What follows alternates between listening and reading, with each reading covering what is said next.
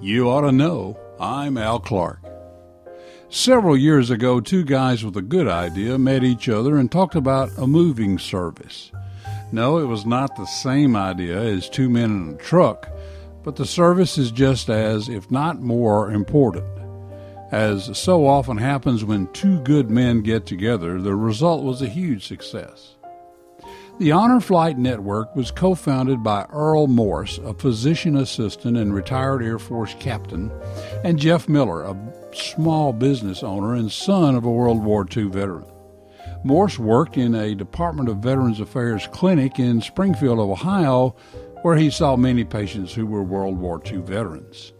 After the National World War II Memorial in Washington, D.C. was completed in 2004, he asked many of his veteran patients if they were going to see it, and most said yes.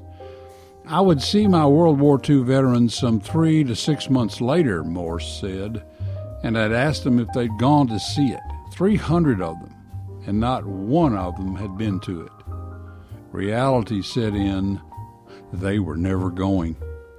Morse offered to fly with two veterans to Washington to see the memorial, and after seeing them break down and cry and graciously accept the offer, he pitched his idea to a local aero club of 300 private pilots at an Air Force base, proposing that the pilots would pay for the flights for the veterans to Washington and personally escort them around the city.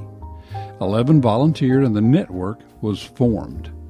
By 2005, they had a board, funds were raised, and volunteers had joined.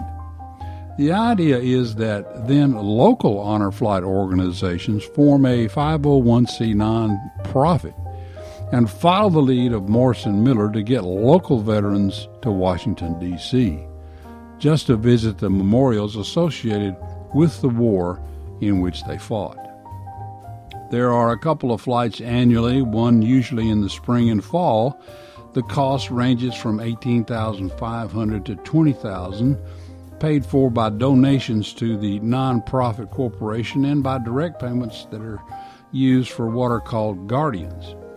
The guardians are volunteers who are assigned to each veteran and accompany him or her on the flight, providing assistance and support throughout the day and the day starts at 0600 and doesn't end until 9:30 or 10 o'clock that night.